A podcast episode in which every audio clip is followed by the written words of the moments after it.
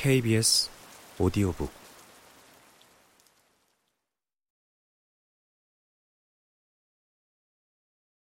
선장은 햇살을 받아 환하게 빛나는 산맥을 턱끝으로 가리켰다. 밤은 영원하고 아침은 추억 속에나 존재하는 곳으로 함께 떠날 사람. 한 남자가 앞으로 나섰다. 엠퍼러 포도 같은 짙은 피부색을 가진 그 남자는 머리통이 길쭉했고 유능해 보이는 인상이었다. 저도 함께 가겠습니다. 남자가 입을 열자 턱 아래 근육과 불그레한 두피의 정수리 부분이 바르르 떨렸다. 같이 갈 친구가 있나? 그러자 또 다른 남자가 한 발 앞으로 나섰다.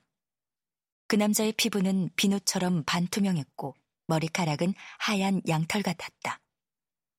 사람들은 잠시 후에야 두 남자의 생김새가 꼭 닮아 있음을 알아챘다. 두툼한 입술 가장자리에 날카로운 끝선, 종 모양 콧구멍 아래쪽 인중에 기울어진 정도, 광대뼈의 각도까지 영락없이 똑같았다.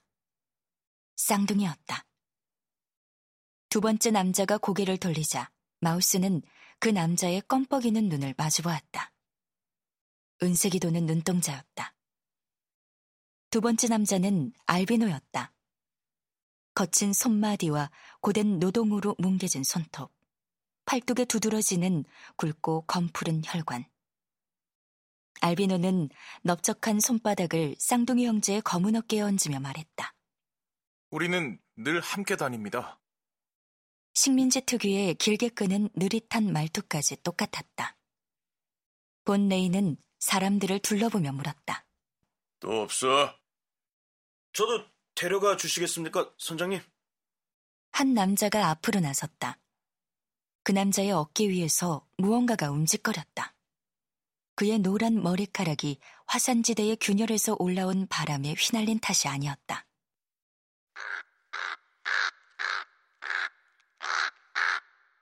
그것은 오닉스 같기도 하고 운모 같기도 한 새까맣고 촉촉한 날개를 접었다가 펼쳤다. 그것의 까만 발톱은 마치 견장처럼 남자의 다부진 어깨를 움켜잡고 있었다. 남자는 그것으로 손을 뻗어 주걱처럼 두툼한 엄지로 그것의 발등을 쓰다듬었다. 애완 동물 말고 같이 갈 다른 친구는 없나? 그러자 자그마한 손으로 남자의 손을 잡은 채 뒤에 물러서 있던 여자가 앞으로 나섰다. 버드나무 가지? 새의 날개? 봄에 부는 빠른 바람? 마우스는 여자의 부드러운 얼굴을 표현할 만한 느낌을 찾으려 시링크스의 저장 목록을 뒤적였지만 마땅한 항목이 없었다. 여자의 눈동자는 강철색이었다. 조끼끈 안쪽의 봉긋 솟은 작은 가슴이 일정한 호흡으로 오르내렸다. 그 강철 같은 눈을 반짝이며 여자는 주변을 둘러보았다. 상대의 특징을 미묘하게 인식할 줄 아는 케이트는 그녀를 강한 여성이라고 생각했다. 본네이 선장은 팔짱을 끼며 말했다. 자네 둘, 그리고 자네 어깨에 올라앉은 짐승까지. 그러자 여자가 말했다. 저희는 애완동물이 여섯 마리 있어요, 선장님. 우주선에 태울 수만 있다면 상관없어. 하지만 함부로 퍼덕이다가 내 발길에 차이면 내다 버릴 테니 그리 알아. 알겠습니다, 선장님. 불그레한 얼굴에 길게 찢은 눈을 가진 남자는 얼굴에 주름을 잡으며 미소 지었다. 남자는 여자의 손을 잡고 있지 않은 다른 쪽 손으로 팔의 이두박근을 잡더니 팔뚝에 수북이 자란 금색 잔털을 손가락으로 쓸어내렸다.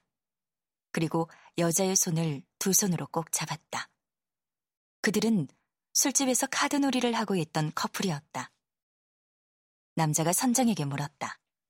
언제 승선합니까?